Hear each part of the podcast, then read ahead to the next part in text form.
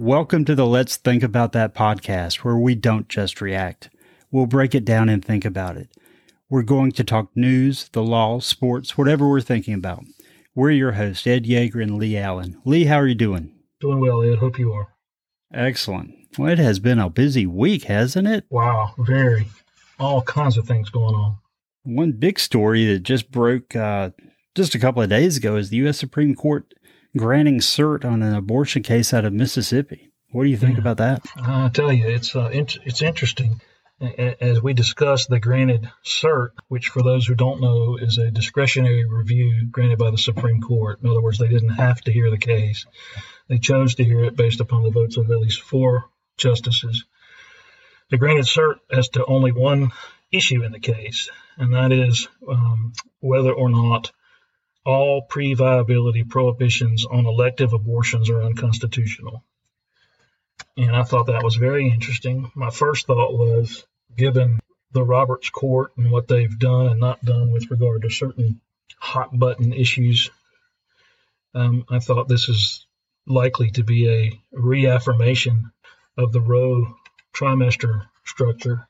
Then I thought maybe it was an effort to force the Roberts Court to, in some way, limit Roe as a means to push Joe Manchin and Kyrsten Sinema to support killing um, the, uh, the filibuster such that the court could be packed. You know, now the more I think about it, I, am wondering if maybe maybe some of the um, pro-life forces aren't correct in saying that this is a, a signal by um, four justices that they do intend to limit uh, Roe for for reasons that are related to the pro-life position and not some ulterior motive to pack the court. But who knows? What do you think?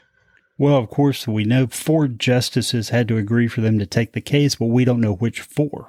And, and we don't know if it's more than four. That's right. You know, that's right. We um, we don't know.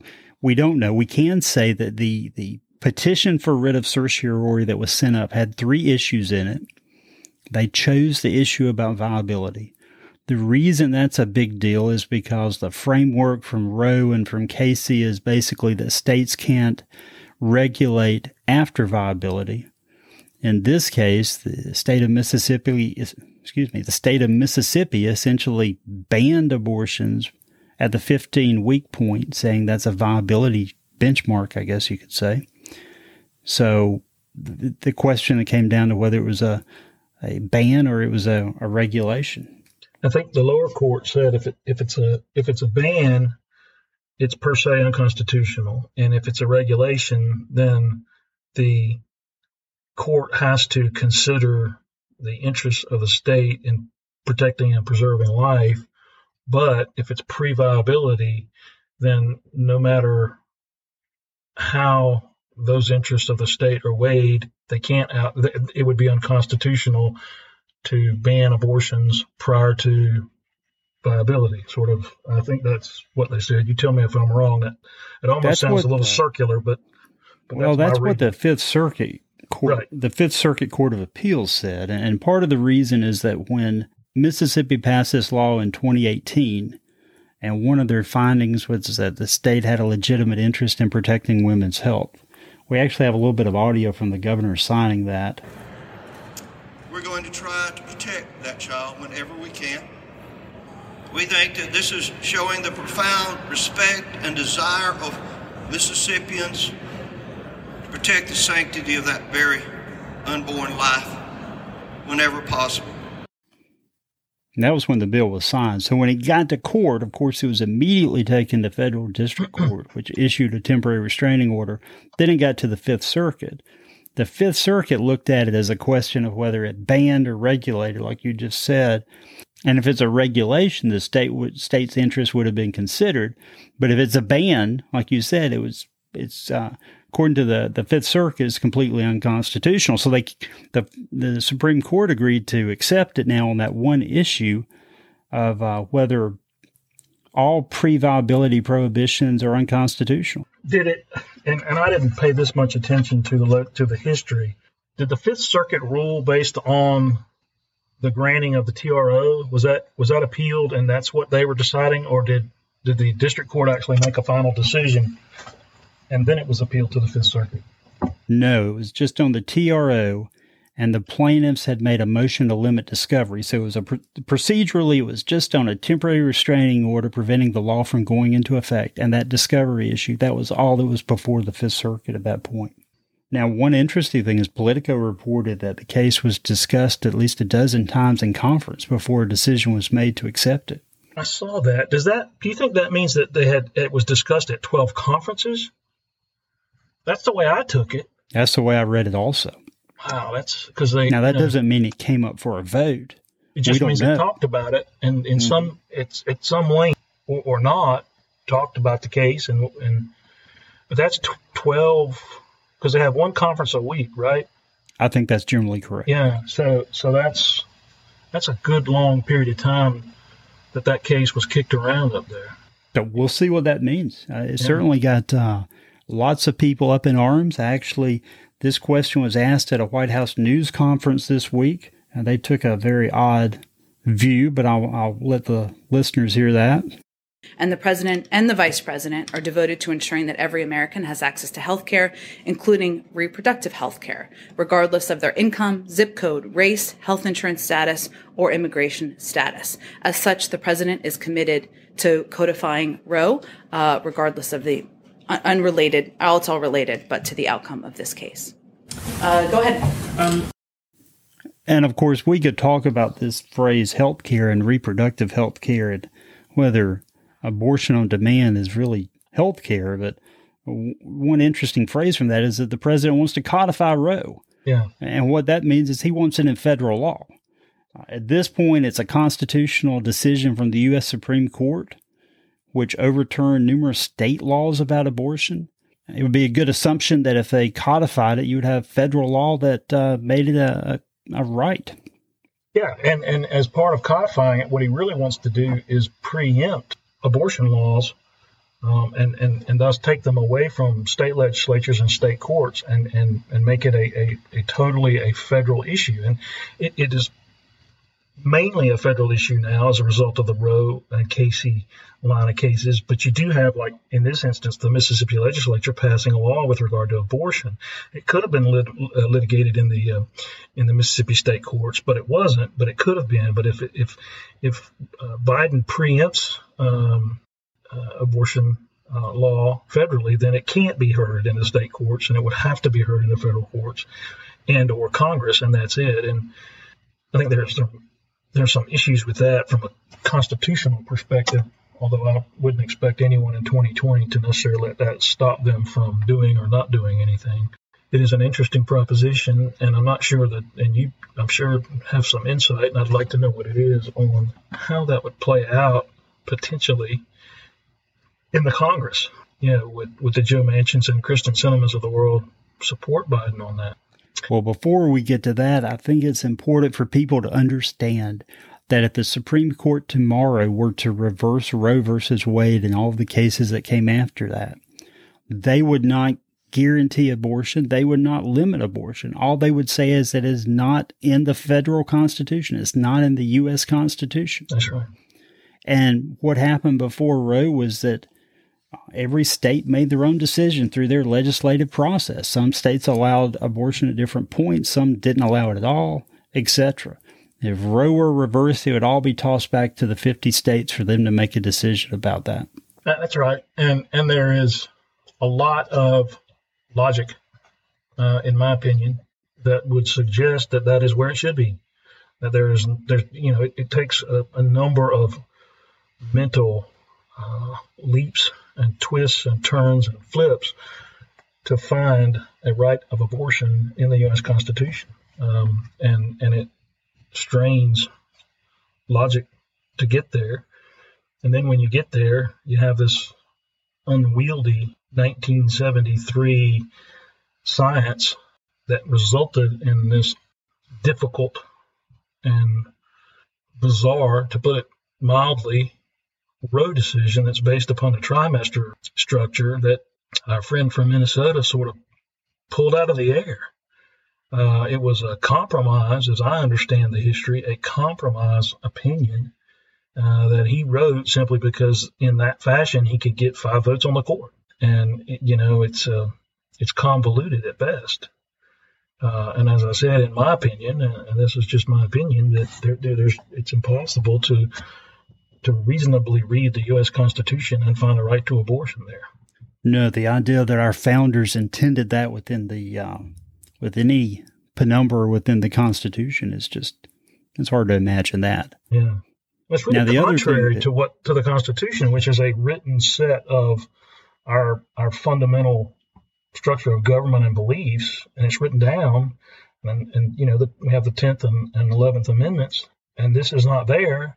And yet, in spite of those amendments, it's said to be there uh, and not reserved for the states or the people. And I just, I don't like that. But back to the question you asked a moment ago, what would happen with an attempt to codify this, getting it through Congress? I think that uh, you know, the interesting thing is that it would scramble the parties. Absolutely. Historically, it would. it would. Historically, there were Democrats, some who were more conservative than others, uh, some Republicans who were more liberal than others. I think the Democrats have done a good job of hammering out any quasi conservative from their party. And I don't know how many Democrats are left in the U.S. Congress who are opposed to any form of abortion or any restrictions on abortion but that would remain to be seen. There's certainly a couple of Republicans who probably would uh, at least be open to compromise.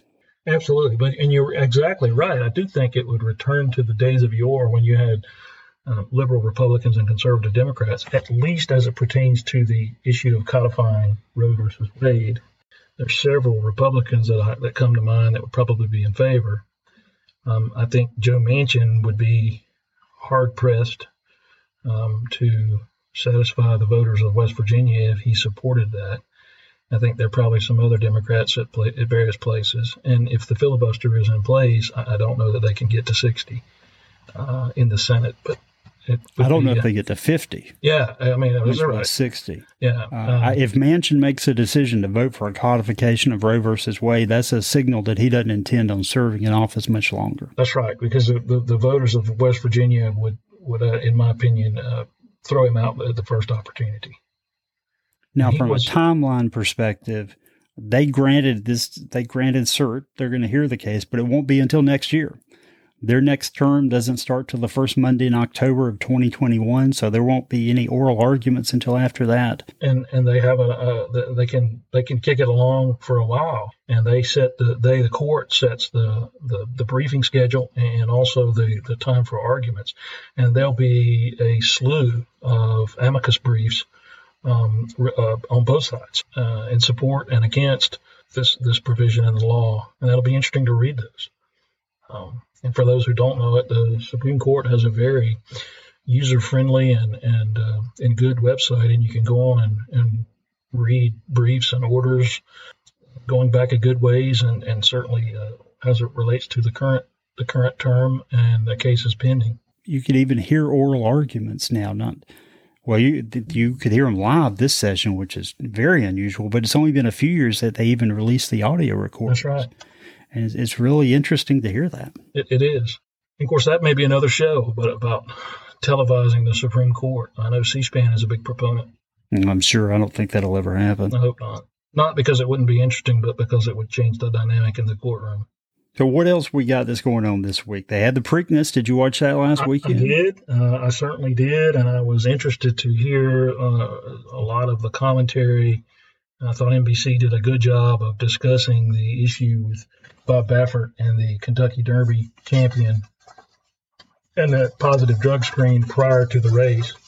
Uh, I found it interesting that Baffert declined the opportunity to come on and respond to uh, the comments of Mike Tirico, who is an outstanding sportscaster, in my opinion, and then the two analysts that sat with him at the main table uh, about his situation and that of uh, Medina Spirit. Um, and uh, I thought that was really, really interesting that he had took some positions early on in the process that turned out to be untenable, changed his position, and then refused to come on and, and respond to NBC's comments. The other interesting thing I thought was when they indicated the timeline for the second test results to come back. I hadn't heard this. It When's was it coming back? It's like a minimum, I want to say, at a, a six to eight weeks is kind of hmm. what they expected, and it could take up to six months. They didn't really say why. They just said that's that's the timeline. I don't understand why, but I think we're in a holding pattern for a good long while. Certainly, I wouldn't expect the results back before the Belmont the uh, first weekend in June. I think that's well, and I heard that Baffert is banned from New York. Did I hear that right? I think you did. I think you did. So. And, and, so he, he will not, uh, or Medina Spirit will not be racing. And, and I guess he his, if he had any other horses he planned to, to run in the Belmont, they won't be running either. Of course, we know we won't have a triple crown winner this year because Medina Spirit came in third at the Preakness. And uh, I think we're back on the schedule now, or, or the, the, the, tracks, where the Belmont is the longest race of the three. You know, they switched that up in the fall because they, they got out of the rotation. And so they uh, maybe it was the Preakness or maybe it was the Belmont. I don't remember which, but they shortened the race so that they would still be short, middle, and long um, in in order. Um, and so it'll be interesting to see uh, whether um, is it Rombauer? Am I saying that correctly?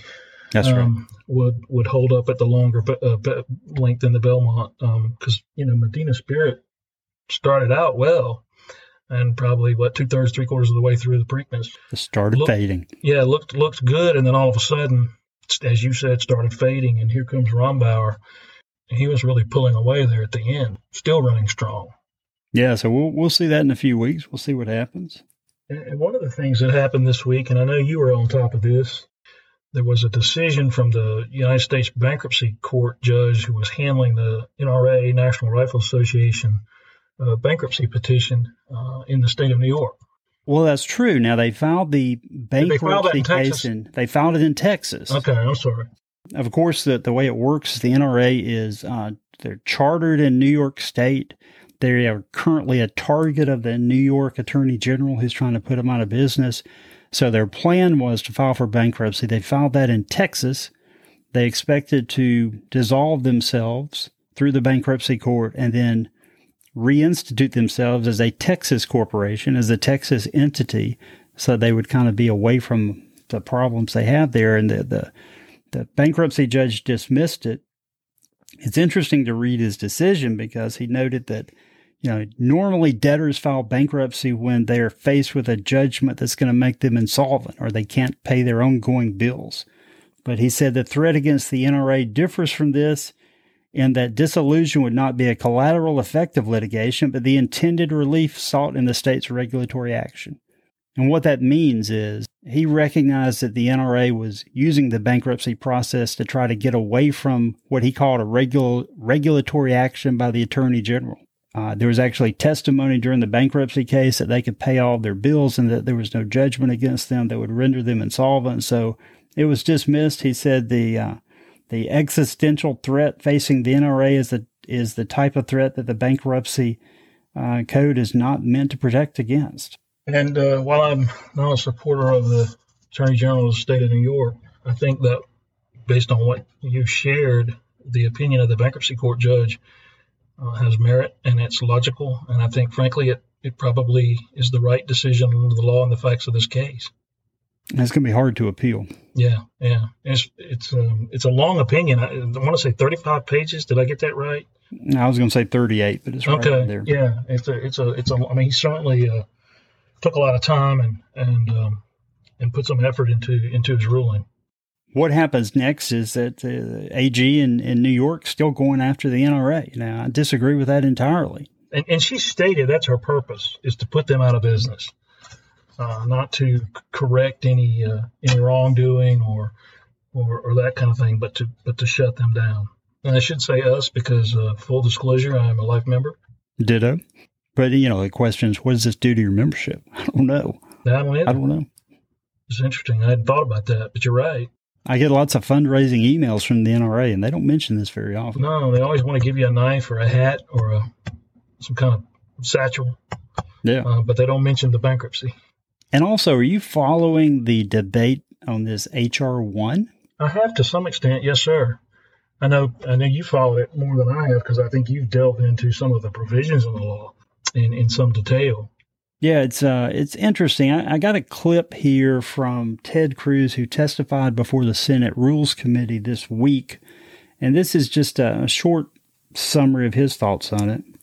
Many of us are referring to this legislation as the Corrupt Politicians Act because it would do. Senator Schumer talked about politicians picking their constituents. That's what this legislation does. This legislation is designed to ensure that Democrats never lose another election. This legislation would register millions of illegal aliens to vote. It is intended to do that. It is intended to do that because Democrats have made the decision that millions of illegal aliens voting are likely to vote for Democrats. This would register vast numbers of criminals and felons to vote because Democrats have made the decisions that criminals and felons are likely to vote for Democrats.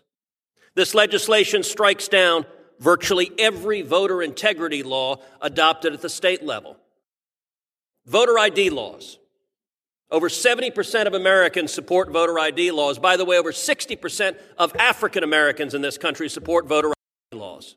29 states have voter ID laws on the books. What does this legislation do? Strikes them all down says it's illegal for any state to have a voter ID law.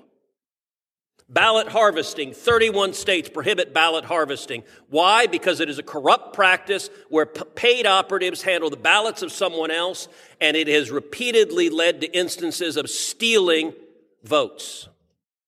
What does this bill do? It strikes down all 31 states' restrictions on ballot harvesting you know what what Senator Cruz is talking about there when he calls it the Corrupt Politicians Act and the registration of felons and illegal aliens is that there's a provision in this bill for automatic voter registration if anyone has contact with government agencies. It's not limited to citizenship, it's not limited to parole status or, or anything else. It would just sweep all of those people from a government database into registration. Yeah, and that's not even the most radical part of the bill. It, it basically federalizes all election laws, provides for same day voter registration, huge campaign payouts from the federal government to campaigns. And that's your money, taxpayer dollars. Mandates 15 days of early voting, bans voter ID, requires restoration of felons voting.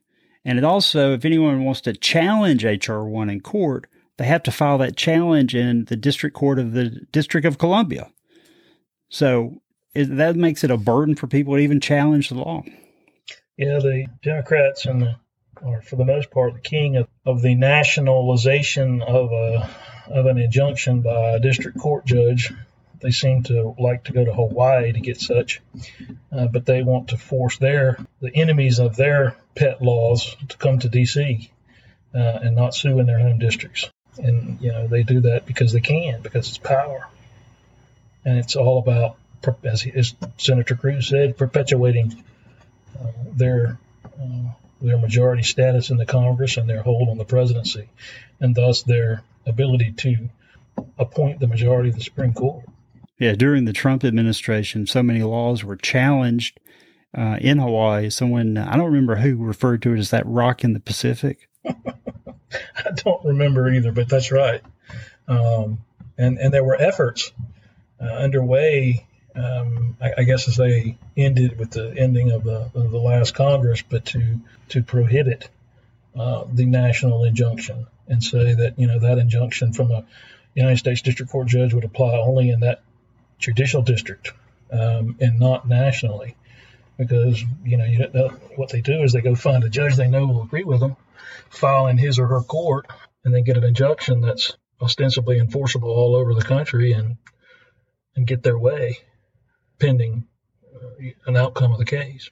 We'll we'll see what happens at HR one. At this point, yeah, as long as the filibuster remains intact, it will not pass the Senate.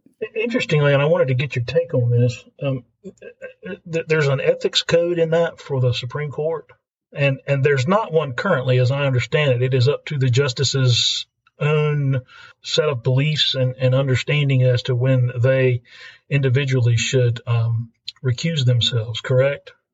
That's correct. And, and that's really what this ethics code is, is dealing with. It's not dealing with conflicts of interest or uh, financial disclosures and things like that. It, it, rather is, is dealing, what they're trying to do is, is box a justice in, namely Amy Coney Barrett, Kavanaugh, based on things they said or didn't say, or things they did or didn't do in a prior job, but things they said or didn't say at their uh, confirmation hearings to prevent them from ruling on that that same issue should it come before the court. Is that not?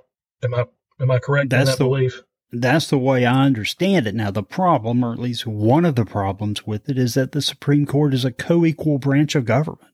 That's right. Uh, the the way the Constitution sets up our government is you have the executive, legislative, and judicial branches, and they're co-equal.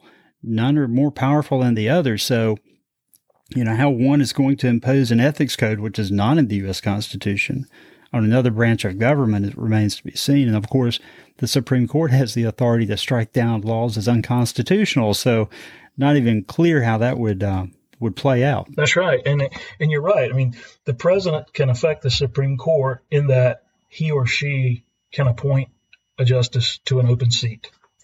The Congress can appropriate funds for the uh, judiciary and and the uh, uh, the judges and the other employees, as we all know from uh, elementary school social studies, the salary of a sitting justice cannot be uh, reduced by Congress, and they set for life, um, and then they confirm a presidential appointment. And the Congress, according to the Constitution, can determine the number of associate justices of the Supreme Court and the number of district court judges and courts of appeal judges. But other than that, they can't. They have no control over the court, and they can't make the court do or not do anything uh, in that regard. But this, as you said, would give Congress in my opinion, autonomy over the court in the sense that they are regulating the activities and the conduct of the justices who are constitutional officers. And that would seem to be contrary to the express provisions of the of the founders. Yeah, I think it clearly is. So that'll be interesting to keep an eye on. Now, of course, in the Mid East, uh, fighting continues between Israel and Hamas, and the uh, Biden administration seems to be cracking now. How long did they hold out? A week? And already pushing for de escalation? it seems as though the, the Europeans are becoming more vocal in their position with regard to uh, being pro-Palestinian and with regard, in my opinion, to being anti-Israeli. Uh, I noticed yesterday, I think it was, that um, the BLM faction in this country came out in support of the Palestinians um, and aligned themselves therewith. And, uh, you know, you wonder, uh, are the Israelis going to be able to withstand the political pressure exerted by the Biden administration and the other uh, the other countries, particularly those in Europe. My thought is they'll hold out longer than most, but I don't know that they'll hold out as as long as they need to. Well, what's interesting is that one week ago we were having a conversation about this topic, and you said that perhaps the problem is that the U.S. has been involved too much and always put um, my words, not yours, restraints on the Israeli government so that they never finished cleaning out the problem. Well, that's a good choice of words. Mean, you're right. And I did say that, and I believe that. I, I noticed, uh, I guess it was over the weekend, um, the IDF, the Israeli Defense Force, sort of gave a head fake through the international media to Hamas by uh, letting slip, leaking, if you will, that ground forces were engaging on the uh, inside Gaza, knowing that that would force the Hamas that would force Hamas personnel into their underground bunkers and tunnels. And that's exactly what it did, and they proceeded to destroy a number of those, and thus, uh, as they say, neutralize Hamas fighters with less risk to civilians.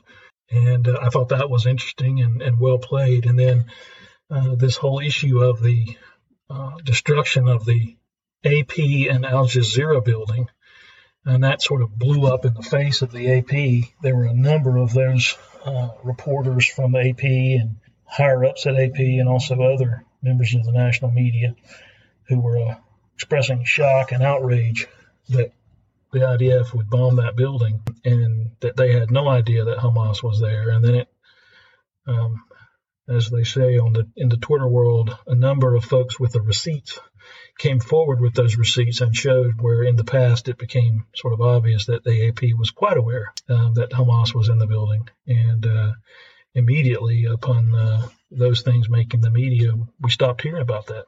You know, I had not heard that actually myself, so that's interesting. The uh, the Israelis claimed that Hamas was operating out of that same building that the AP had headquarters in. That's right. the the The story is that um, Hamas was in the bottom portion of the building in the basement, and that there it was known for for years that there were well dressed, custom tailored suits on guards at the floor where you couldn't go below, all military looking folks, um, males in good shape um, physically, who were armed um, and would not allow folks to go past those points. And um, and then there was other evidence um, that that Hamas was there and that the AP was aware of it, but um, they didn't acknowledge that at first. I know that Julie Pace, who most people will recognize as a, I don't know if she still is, but she was a longtime Fox News contributor.